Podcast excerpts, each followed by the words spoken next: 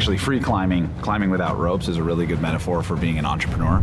这是 Nick Woodman GoPro 的 CEO 和创始人。他在今年八月的一次采访里，将创业形容成徒手攀岩。而 GoPro 作为一家典型的硅谷独角兽公司，它的攀岩经历可以说是大起大落。GoPro, that tiny camera that took us into outer space, best-selling camera in the world. Now worth about three billion dollars. Ten billion dollars. Protronics IPO in more than a decade. Then started to stumble and have never recovered. GoPro 发布过七代运动相机产品，研发过稳定器、无人机，在几年前还如日中天，甚至是被视为下一个苹果。 但在上市一年之后，它的市值就从最高的一百三十亿美元滑落到现在的不到七亿美元。所以，当我的记者朋友杜成说他要参加 GoPro 最新的新品发布会时，我当时第一反应是，我也太久没有听说过这家公司的消息了。所以，GoPro 这些年攀岩经历究竟是怎么样的？他们现在又是处于一个什么样的岩壁上？是还有路向上爬，还是需要找到一条退路？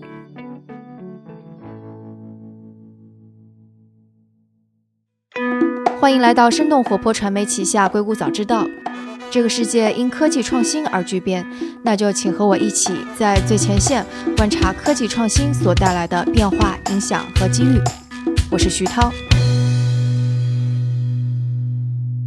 那今天和我们坐在一起的是杜晨，大家已经非常熟悉了，是 Pinwest 和龟星人在硅谷的驻站记者。Hello，杜成，和大家打个招呼吧。Hello，石涛。Hello，大家好。那今天的话题是跟 GoPro 有关。杜成，我们先来说一下，就为什么我们会说它是一个非常典型的硅谷的独角兽吧。嗯，是。呃，GoPro 这个公司它其实是呃创立。就是在硅谷，然后这个创始人呢，他应该是也是当时是住在呃北加州的一个呃离海非常近的地方，都是很多有钱人住在那边，好像离半月湾不远。解释一下，半月湾可能就是在旧金山跟帕劳特中间风景优美的一段地方，靠近太平洋。对，是的。然后这个创始人呢，他叫做 Nick Woodman，然后他的父亲和母亲，主要是父亲吧，应该说当时都是在呃硅谷的这个投资的领域，特别是风险投资的领域，算是。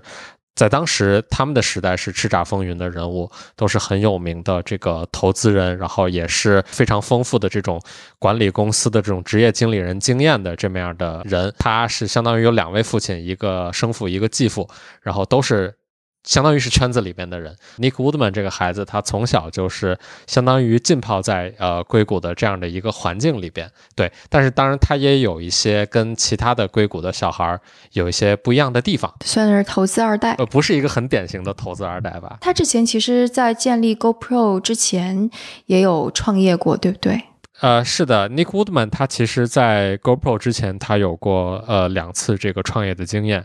呃，他的两家公司现在这这个名字可能大家基本都没有听说过。第一家叫 Empower All，另外一家叫做 FunBug，他们都是呃这两家公司相当于都是一个算是在线市场这个领域内的，呃不完全是电商，但是基本上都是通过一个互联网上面的一个一个市场，然后基于互联网去为大家去提供一些服务的这种感觉的两家公司。而且他这两家公司创立的时间基本上是。呃，上世纪末本世纪初的那个时候，当时在线市场这个概念在硅谷相当于是非常的火的。但是即便如此，它这两家公司都是相当于是失败了。应该挺正常吧？正好遇上互联网泡沫。没错，没错，这个是这个是非常非常正常的一个情况。首先，在硅谷创业这个事儿本身就是九死一生的这么样的。一种情况嘛，然后再加上，就像徐涛刚才说的，当时是有一个很著名的这个互联网泡沫，很多短暂创创办，然后之后很快就上市的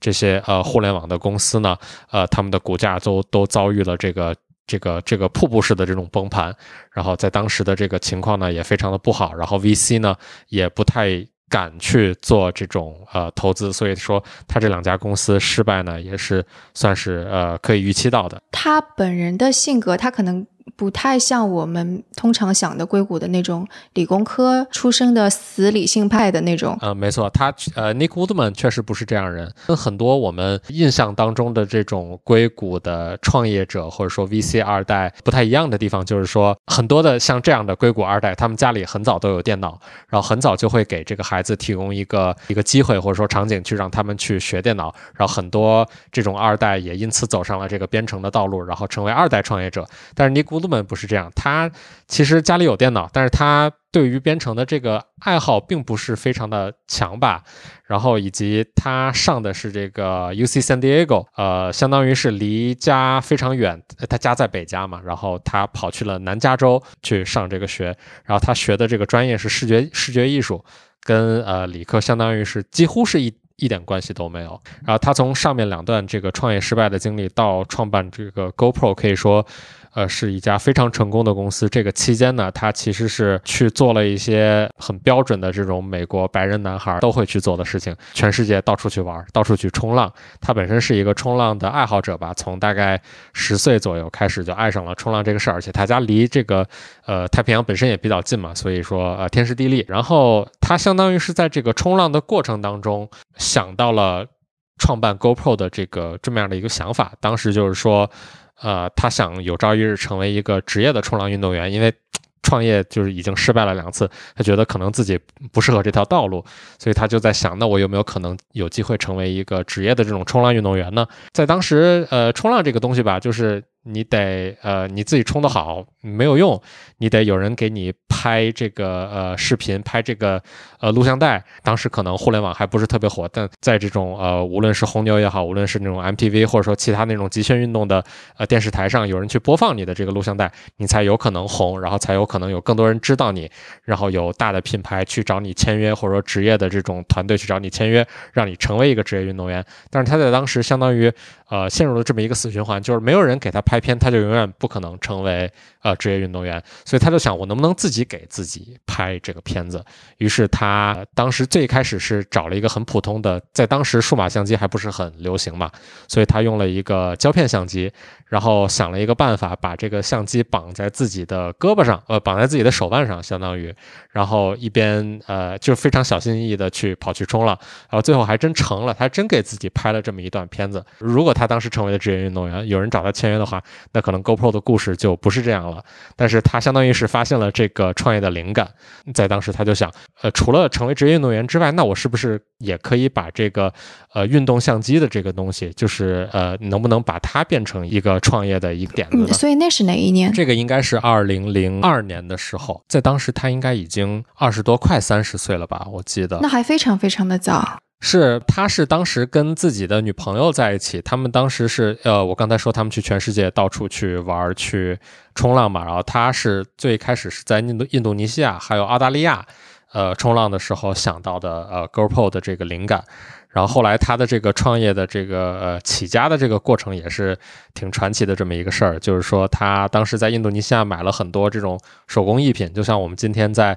呃美国的一些超市能够买到那种很便宜的那种珠串儿，叫呃应该 beads 那些东西。然后他把买了很多这样的东西，然后装了好几箱的行李箱，然后拉回到了美国，然后。呃，把他们编成了这个，有编成腰带，有的编成这种挂在脖子上或者挂在手腕上的这种珠串，然后就开着他自己的车，然后沿着呃，相当于一号公路吧，从北家开到南家，然后再开回去，就就这样沿路的兜售，然后筹集到了公司的这个第一笔启动资金。那也是二零零二年吗？零二或者零三年的时候，我我都没有想到他居然能纯靠这种手工艺品能卖到这么多钱。我也没有办法想象一万美元他还需要用这种方式去筹集。作为一个这样子一个家境的小孩儿，对他确实是一个不太需要家里的钱的呃这么样的一个小孩儿。我觉得可能美国的小朋友就是独立的性格还是在他的这个这种传承下来的这种文化里边嘛。呃，就是家里如果有人给你提供这种便利的话，接不接受是你自己的事情。但是说，可能在当时，呃，尼古德曼他他可能是因为有前之前的两次这种失败的经历嘛，他不想说，呃，这次就完全依靠家里，他还是想说，那我自己还是应该在这里边有一个投入。当时其实，呃，除了卖这些手工艺品赚到了一万美元之外，他之前自己还有存大概两万美元左右，所以他自己的钱。合在一起应该是三万美元，这在当时可以说是，即便在今天可能都是不不少的一笔钱吧，就至少一个。一两个人的这种小规模的，你别说创业公司，就是最开始一种车库创业的状态的话，那这个三万美元应该是足够非常长的一段时间了。如果考虑到这是将近二十年前，而且又是硅谷刚泡沫之中，那的确这笔钱。够开始了，但现在在硅谷肯定不行，我觉得。呃，可能租一个工位也持续不了多久吧。然后他是呃自己有三万美元，然后加上他妈借又借给他了这个三万五千美元左右，然后这个一共是六万五千美元的一个启动资金。他就是靠着这笔钱成立了自己的公司。就是你说成，与其说他成立吧，其实也就是他跟他的太太。呃，当时的女朋友在一起，然后他们，而且他还管他妈借了一台缝纫机，他们相当于是。就是两个人在这个缝纫机上编这个公司的第一批这个配件的产品，因为在当时这个运动相机，我们今天都知道 GoPro 它其实是这个运动相机本身它还有非常多的这各种各样的配件嘛，有套在手上的，有挂在胸前的之类的各种各样的这种配件。但是在当时他们的第一个配件是手绳，相当于就是绑在手腕上的，然后这个手绳其实是用他妈借给他的这个缝纫机来缝出来的。然后至于相机。本身呃，应该是他在当时从这个幺六八八 就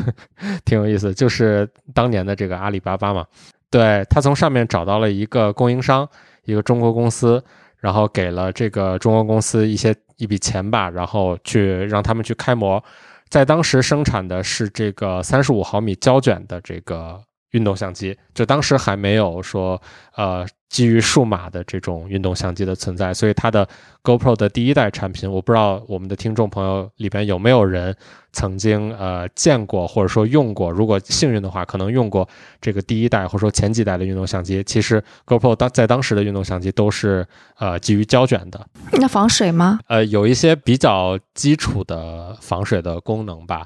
既然它是一个面向冲浪这种使用场景的一个产品，在当时的这个防水性可以说就是同期的其他的产品相比较来说，应该是做的相当不错的。那它怎么卖它的这个设备呢？它当时是呃，因为量非常小嘛，它刚刚从这个幺六八八上找到这个供应商，当时的量还比较小，可能就几十台、几十台的这样从中国相当于寄到美国。这个东西的生产成本。好像是七八美元吧，呃，我我记得大概是这个数，在当时非常的便宜。天哪，这个太便宜了，好歹是一个相机呀。是的，这个是生产成本。然后他呢，他呢拿到了这些相机之后，去以这个十美元的这个进货价，然后卖给一些呃冲浪啊、潜水啊、滑板之类的这种呃，就是这种极限运动这种商店嘛。然后这些商店再以大概二十美元左右的价格。卖给冲浪还有潜水的爱好者，然后他相当于的第一批用户是通过这样的方式来够呃来去获得的，量非常小，但是呃他找到的第一批用户相当于都是非常核心的这些人，呃一般一般如果不是这种死忠的冲浪爱好者的话，他是不会花这么些钱在呃对于冲浪这项运动本身来说没有什么太大意义的这么样的一个，而且也不知道能用多久。呃，会不会坏的这么样的一个一个一个运动相机这样的一个硬件产品上面？但二十美元的确不算是一个很高的价格，它就有点像是玩具的一感觉了。嗯，是的，是的，而且主要是胶卷嘛，你就把它理解成。啊，一次性相机，一次性的那种胶片相机，只不过说可能防水做的稍微好一点，而且他们呃，它在当时是一个默默无闻的一个一个品牌，GoPro 所有人都没有听说过，但是大家都知道富士，大家都知道柯达、美能达是之类的，可能那些品牌可以卖得更贵，但是 GoPro 在当时它就只能卖到这么便宜。所以我觉得它无意当中其实是采取了一个策略，就是先打核心用户，然后便宜一点，让他们先用起来再说，能够有个快速的启动。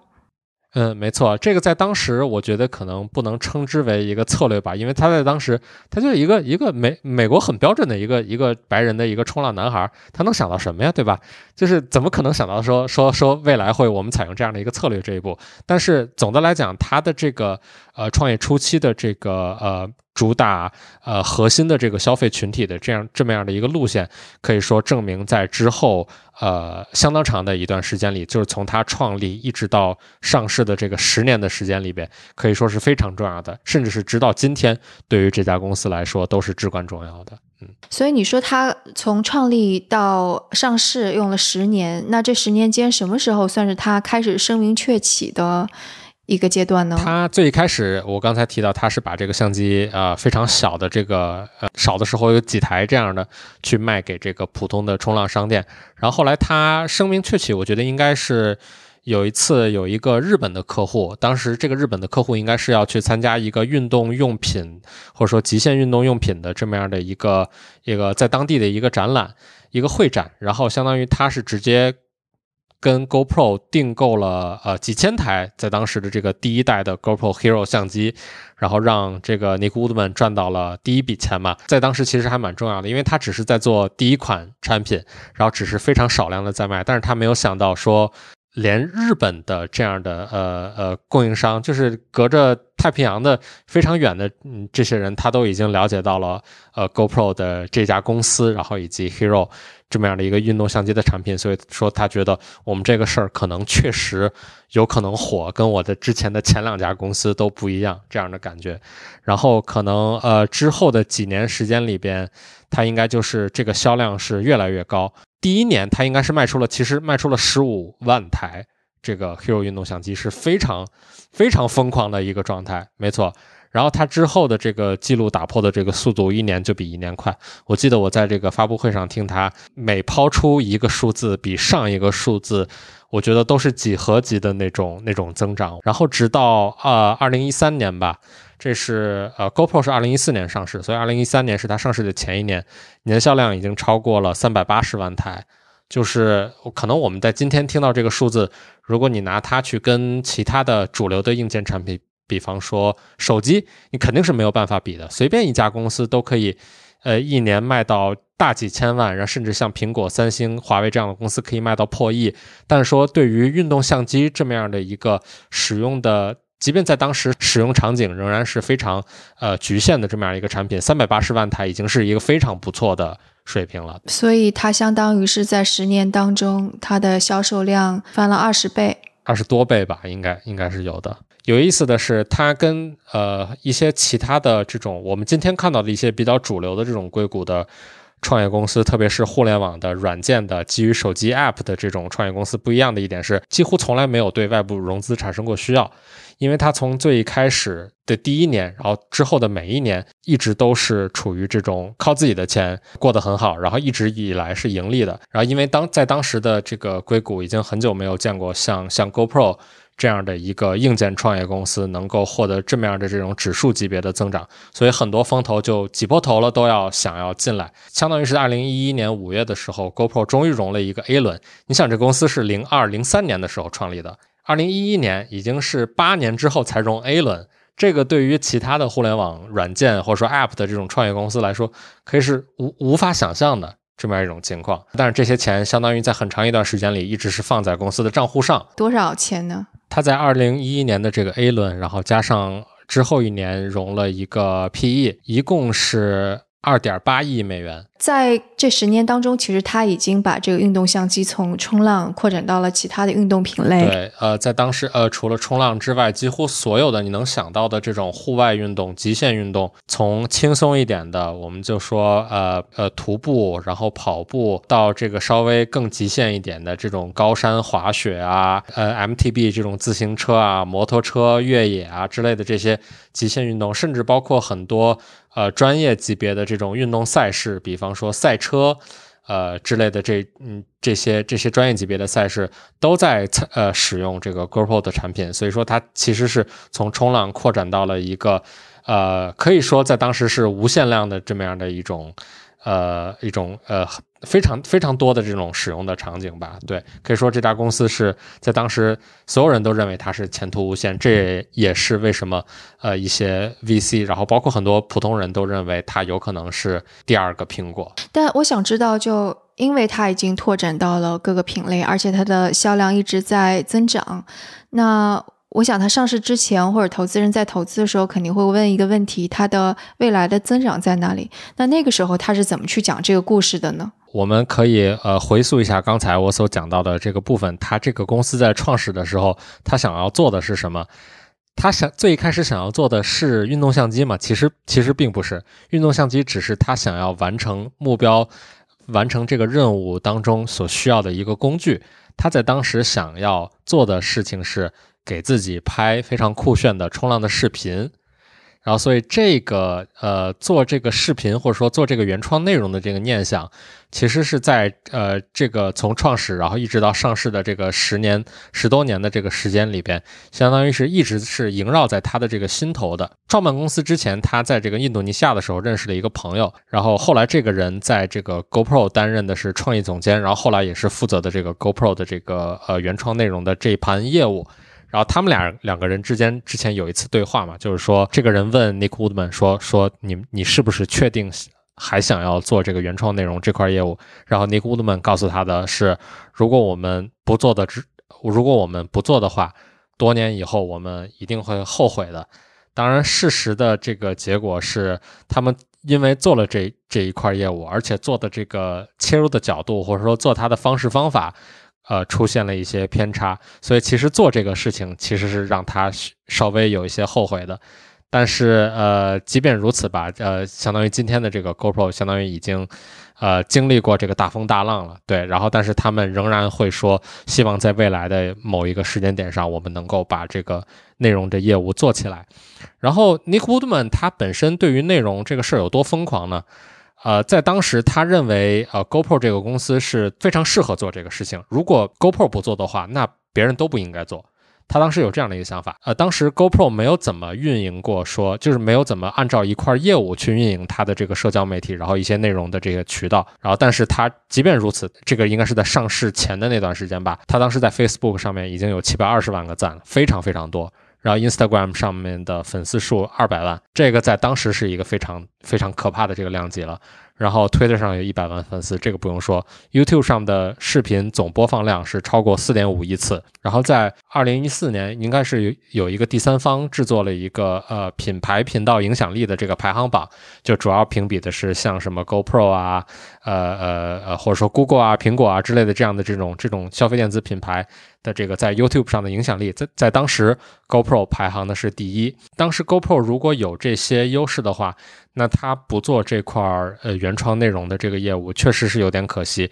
它完全可以说利用我们的这个目前已经有的这些粉丝和我们的这个关注量，让这个内原创内容的这个业务成为一个新的，然后非常具有 GoPro 的这种呃标志性的这种这种风格的。这么样一块新的业务，然后同时当然也为公司带来更多的这种这种赚钱的可能性吧。而且他为什么要在上市前，呃呃，特别是在上市的时候要讲这个做原创内容的这个故事？当时是有这个华尔街的这个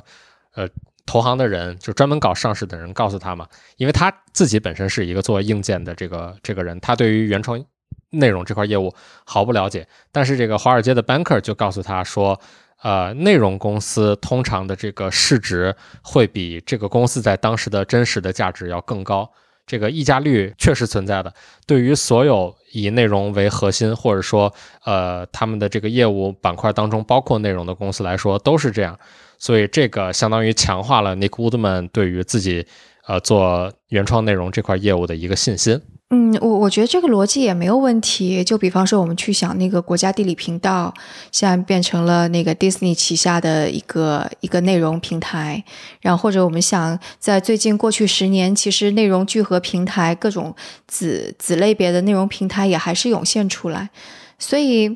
GoPro 是怎么回事儿？就是它为什么在这上面遇到问题，然后以至于可能接下来它出现的问题都跟这个有关呢？呃，对，就像你刚才说的，我们最近会看到很多呃，无论是硬件公司也好，还是说呃，之前本身在内容的领域都已经耕耕耘的非常深的这些公司，最近都在呃重新把呃内容，特别是基于互联网的分发的这样的内容，视频内容，当做一个非常重要的一个一个事情去做。最典型的，我觉得应该就是。呃，两家公司吧，一个是迪士尼，另外一个是苹果。迪士尼我们不用说，它本身就是一个靠内容起家公司。苹果一个卖 iPhone、呃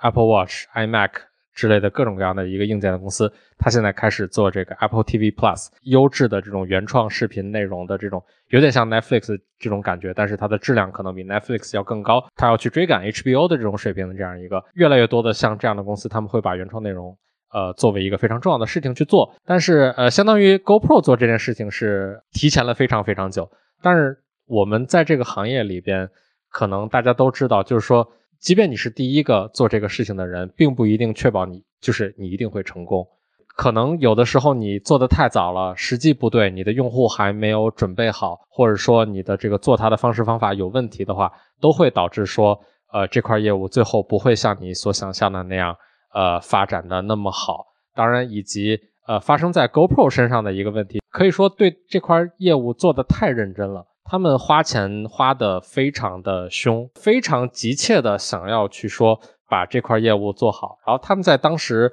呃，策划了非常非常多的这种呃不同的视频呃栏目，相当于这个这个栏目里边，比方说有面向儿童的，有当然有他们大本营的这个极限运动的，然后也有一些呃真人秀这种性质的。他们在当时的这有超过三十款原创内容的项目。堆积在这这个生产管道上，然后他们当时有一个新成立的，相当于叫娱乐内容的这个团队吧，大概呃最多的时候应该有个三四百或者到四四五百人左右。但是即便如此，这个人数去做超过三十款内容，几乎是很难把它做到非常好的，因为我们呃可能知道说一个好莱坞级别的这种，就别说好莱坞了，就是一个一个 Netflix 级别的这种这种原创剧，可能这个制作团队。一个项目的制作团队可能都要几百人，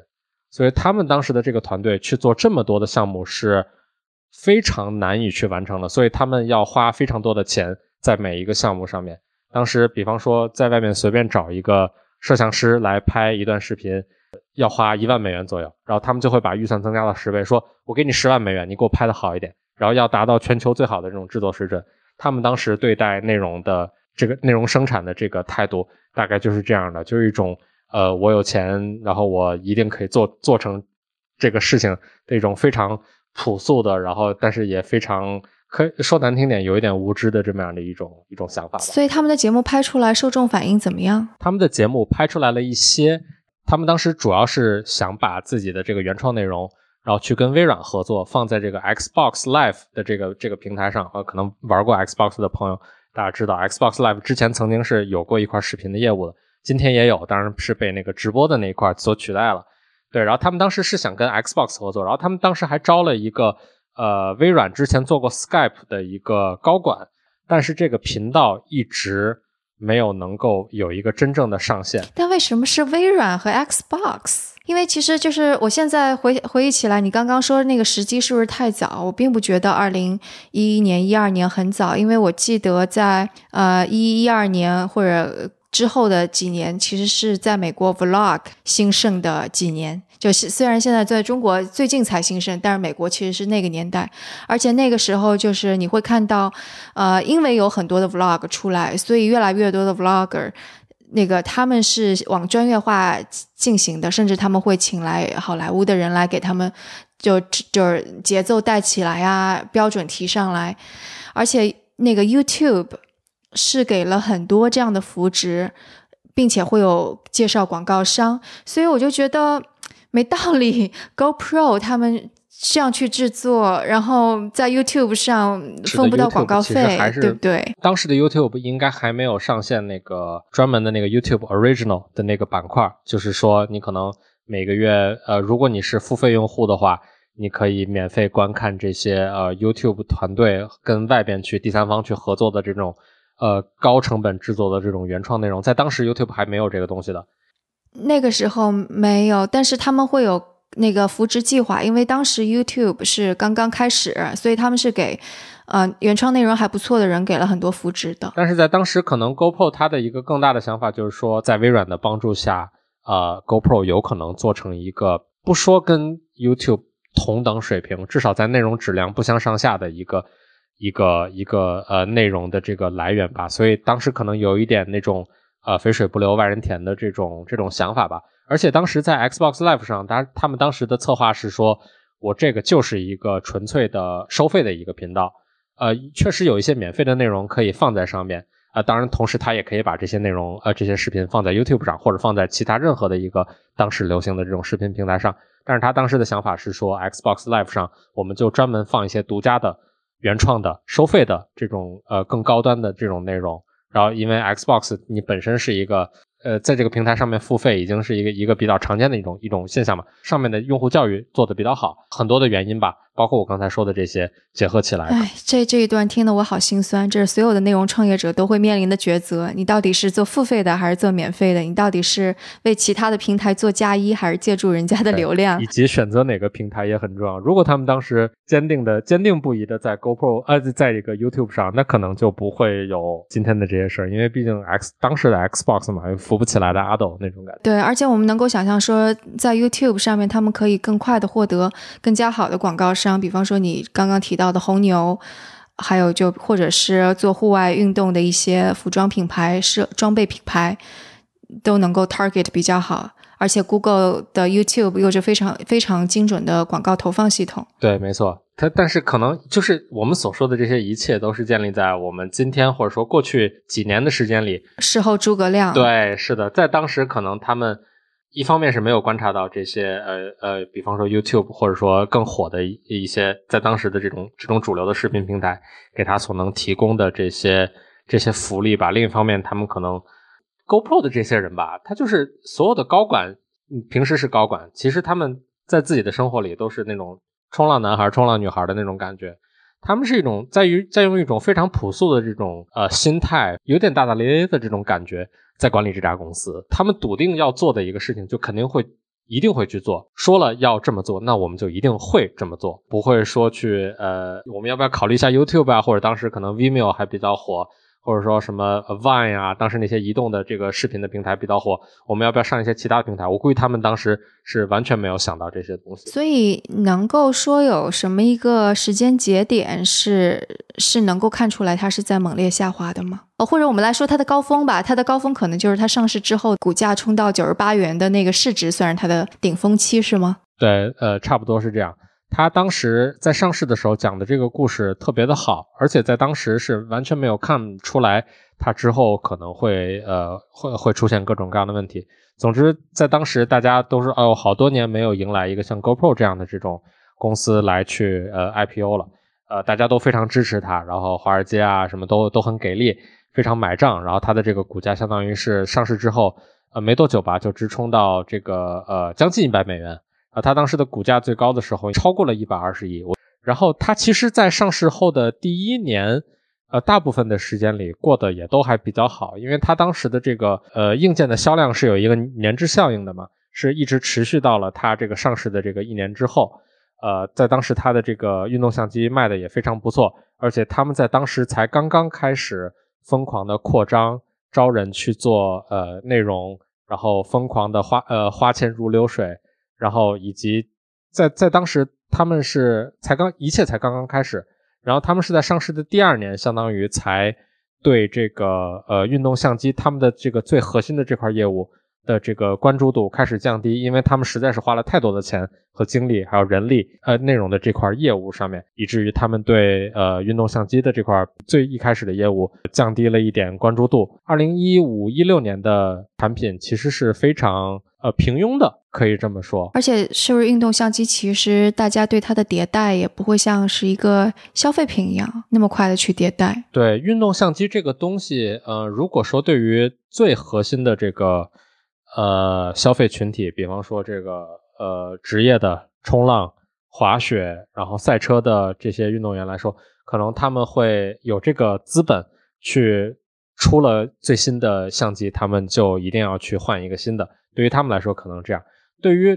他的这个每年三百，我们就说他在这个顶峰时期的这个三百多万，快将近四百万的这个销销量里边，不可能全世界有四百万冲浪爱好者吧？可能大部分的人都是新手，都是普通的，呃，只是想要买一个这个东西，呃，带着一种我万一用得上的这样的一种心态。我觉得至少对于我来说就是这样的。对于这一些用户来说，这个。不是它的核心用户，但是其实是销量最大的这个这个来源，收入最大的这个来源。对于他们来说，如果这个新一代的产品改进没有那么大，革命性没有那么强，然后所有人都在说的，你这个东西是不是重新发明了运动相机这个东西？如果你没有达到这种 reinvent 重新发明的这种水平的话，那我完全可以继续用上一年或者甚至前两年的这个这个运动相机。这个甚至你别说运动相机了，甚至对于手机来说，可能都是这样的。我们所有人都在讨论最新的 iPhone 11、11 Pro，但是关注你身边的人，有多少人还在用 iPhone 六、iPhone 七，甚至 iPhone SE 之类的？GoPro 在那几年的产品就确实没有那么的激动人心，这个是他们那两年呃利润下滑的其中一个原因，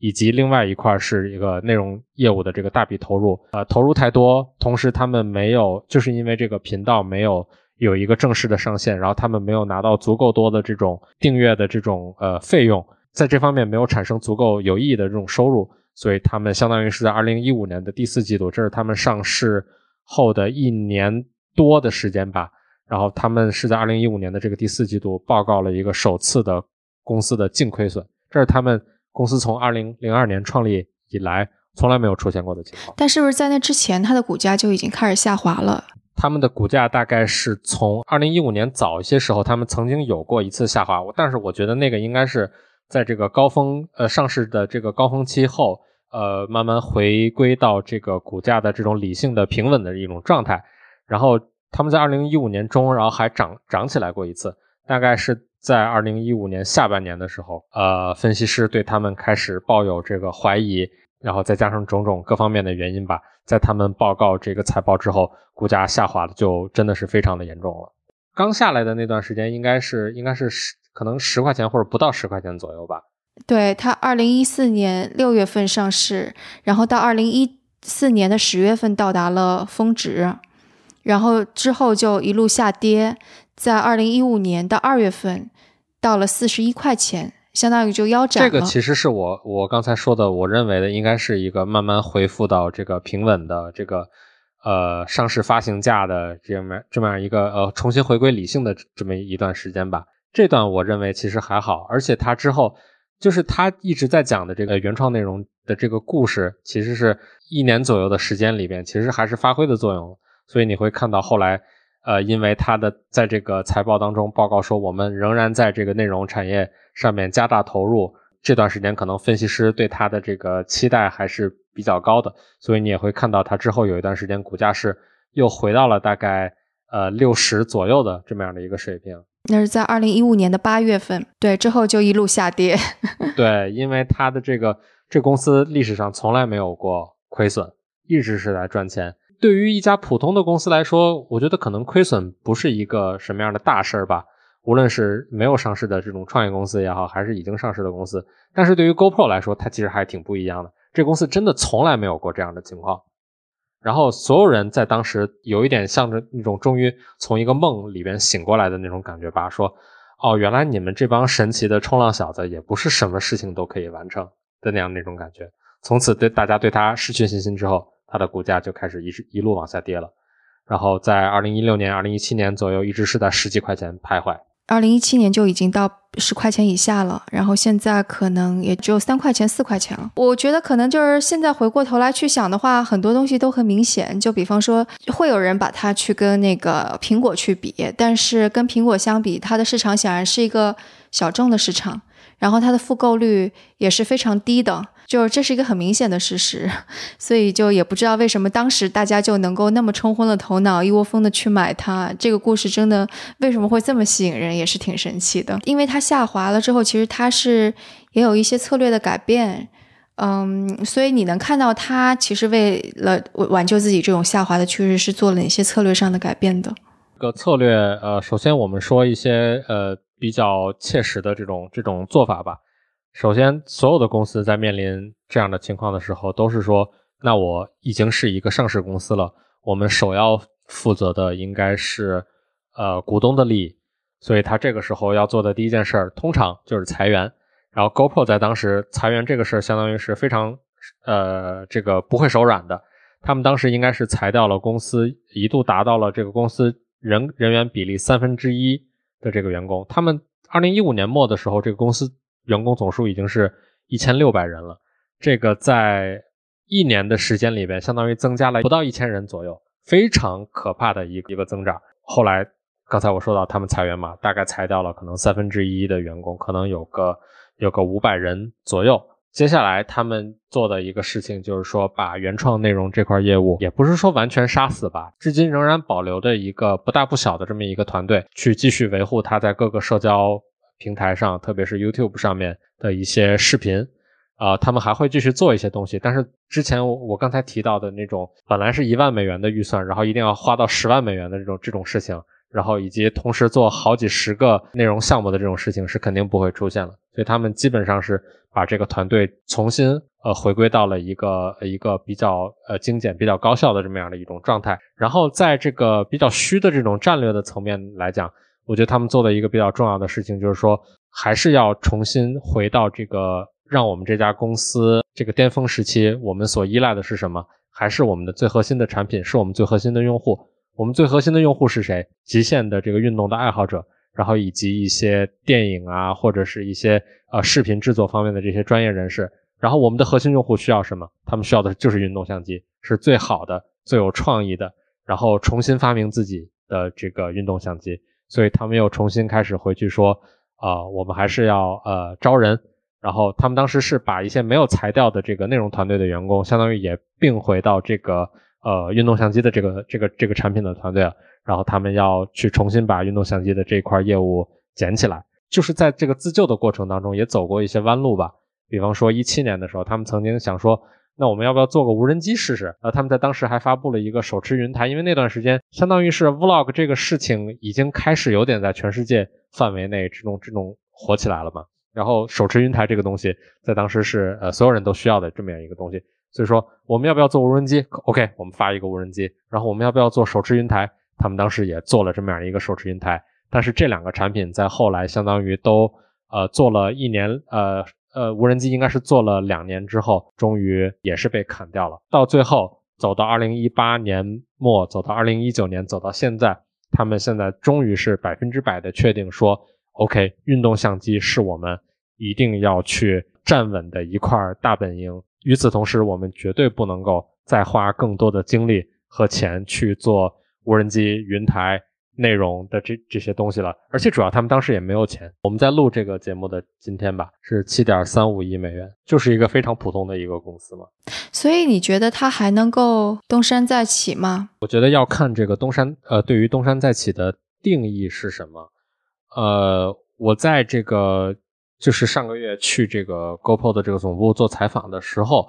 呃，我在问他说说过去两年你们学到了什么，以及现在你们的这个自救的这个措施，呃呃，对于你们现在的这个采取的这些措施之后的这个结果，你们自己是不是满意？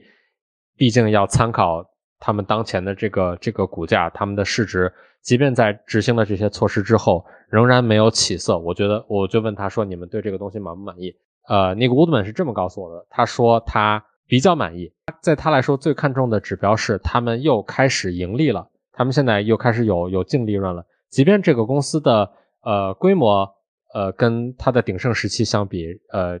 基本上就是没法比啊。即便如此，然后他们现在又重新开始盈利了，他们重新找回了当时一开始的最舒服的那样的一种状态。去继续运作这家公司，去继续做他们的产品，去继续讨好他们的核心用户。他们说，呃，这样的结果是让他们的满，是让他们满意的。呃，特别是像我刚才说了，说他们现在已经呃又重新开始呃这个这个盈利了，所以这这个这个已经是一个非常好的一个一个结果了。毕竟对于亏损到像 GoPro 那样程度的呃上市公司来说，能够重新开始盈利。呃，我觉得是，我我觉得总的来讲是一个非常不错的结果。做运动相机而言，它现在有什么可以再接着迭代的地方？是说更好的像素、更好、更稳定的拍摄之类的吗？说实话呢，运动相机这个东西有点像某某一段时期的这个智能手机吧，就是除了屏幕变得更大，像素变得更高。功能稍微有那么一点点改善之外，呃，这个这个这个 form factor，这个运动相机的这个这个产品的这个门类本身已经非常久，很久时间没有发生过这个这个呃重要的这种变化了，没有重新发明过自己了。这么样的一种感觉，就是提到一点，其实对 GoPro 发展为什么会遇到这么多挫折也是有关系的。一个就是它没有特别积极的去拓展在硬件方面的更大的市场。我们说它是市场本来非常有限，但其实你刚刚一说的话，的确可以拓展到更大的人群，但它可能没有那么积极的去探索。另外一个，当它没有积极去探索的时候，它其实是把这部分的市场拱手让给了其他的硬件公司，就比方说大疆。那大疆我们都知道，它是一家。深圳的公司，它的技术本来也还不错，应该是挺好的。同时，他们的迭代又非常的快。那显然，在这种情况下面，它 GoPro 会处于什么样的位置，就显而易见了。因为呃，大疆它本来是一个深圳的公司嘛，然后它相当于是在很多很多方面吧，包括成本啊，然后包括这个距离这个生产地的这个这个距离等等诸多因素上面，它其实是比 GoPro 的优势要大很多的。然后我们也看到大疆在过去的几年的这个创新速度是相当于是非常非常快的，然后它开发出了非常多的这种新的这种产品。然后可能对于 GoPro 来说，呃，它在就像我刚才提到，它在一六呃一七一八年的时候，它也曾经想要做类似的事情，但是对于这家公司来说，可能做这样的事情就不适合它。它不像大疆那样可以去说，我们有足够多的人力、物力、精力去。呃，负责茫茫多的这种不同的产品线，我们可能呃，可能对于 GoPro 来说，那我只负责好这个一个运动相机这个产品，就就足够我的时间了。对，其实 GoPro 现在更加像是就是在八十年代苹果面对 Microsoft 那个时候的那种状态，可能他也没有办法一下子全都让所有的人都用上它，但他只要服务好那群专业的人。可能他之后就是会有机会的。那段时间的苹果，它做了多少奇奇怪怪的这种不同 form factor 的这种硬件产品啊？什么什么 Newton 啊之类的这些东西，都是在它呃最迷茫，但是即将要从迷茫期走出来的时候，他去做的尝试嘛。我觉得不能完全套用到 GoPro 上吧。对，而且乔布斯也是不可复制的。对，至少对于 GoPro 自己这家公司来说，经历了潮起，也经历了潮落啊，他现在又重新回到了。有点像他创业初期，呃，可能二零零呃二零零五年或者说二零零八年左右的那一段时间的这样的一种感觉，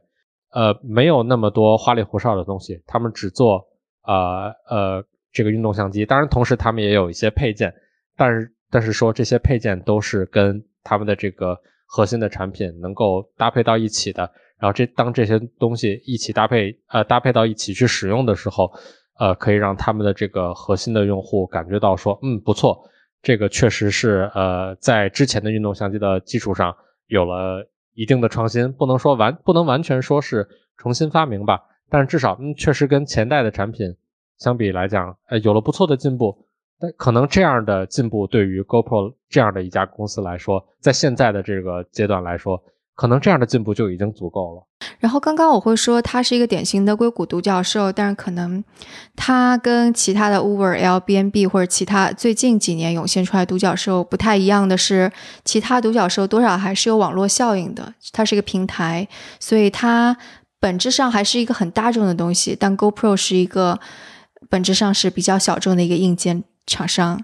就这可能是他们不一样。但是一样的地方，我想可能就是。他们多多少少都在，就是在资本快速涌入，然后需要快速增长的这个阶段，是迷失掉了自己。像 Uber，它是迷失掉了自己的公司文化，然后变得可能不顾很多规则，过度的追求快速成长。而你刚刚也提到 GoPro，可能它在招人方面招的非常猛，它在。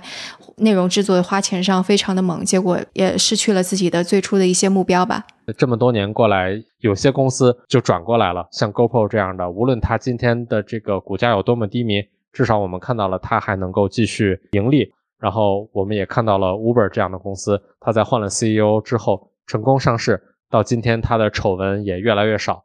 然后，但是我们同时也看到有一些其他的公司，在这个迷茫期过后，他的这个选择最重要的选择是错的，那他就真的没有能够活过来。我们看了太多的这样的公司。嗯，好，那这就是今天的节目，我们讲了一个典型硅谷独角兽的兴衰史。非常感谢杜成做客我们的节目，非常感谢徐涛邀请我。那这就是今天的节目，感谢大家的收听。如果大家有什么想法或者评论，可以给我们在各大平台留言，或者在读者群中进行讨论，也可以给我们写邮件。加入读者群可以添加声小英的微信号来入群，微信号是声 FM 一 S H E N G F M 一，阿拉伯数字的一。我的邮箱是 t a o at 声道 FM，涛 at 声道 FM。另外生动活泼传媒旗下还有另外一档节目到海外去大家可以在喜马拉雅或者苹果 podcasts 等音频平台上来搜索关注。那我们下次节目再见。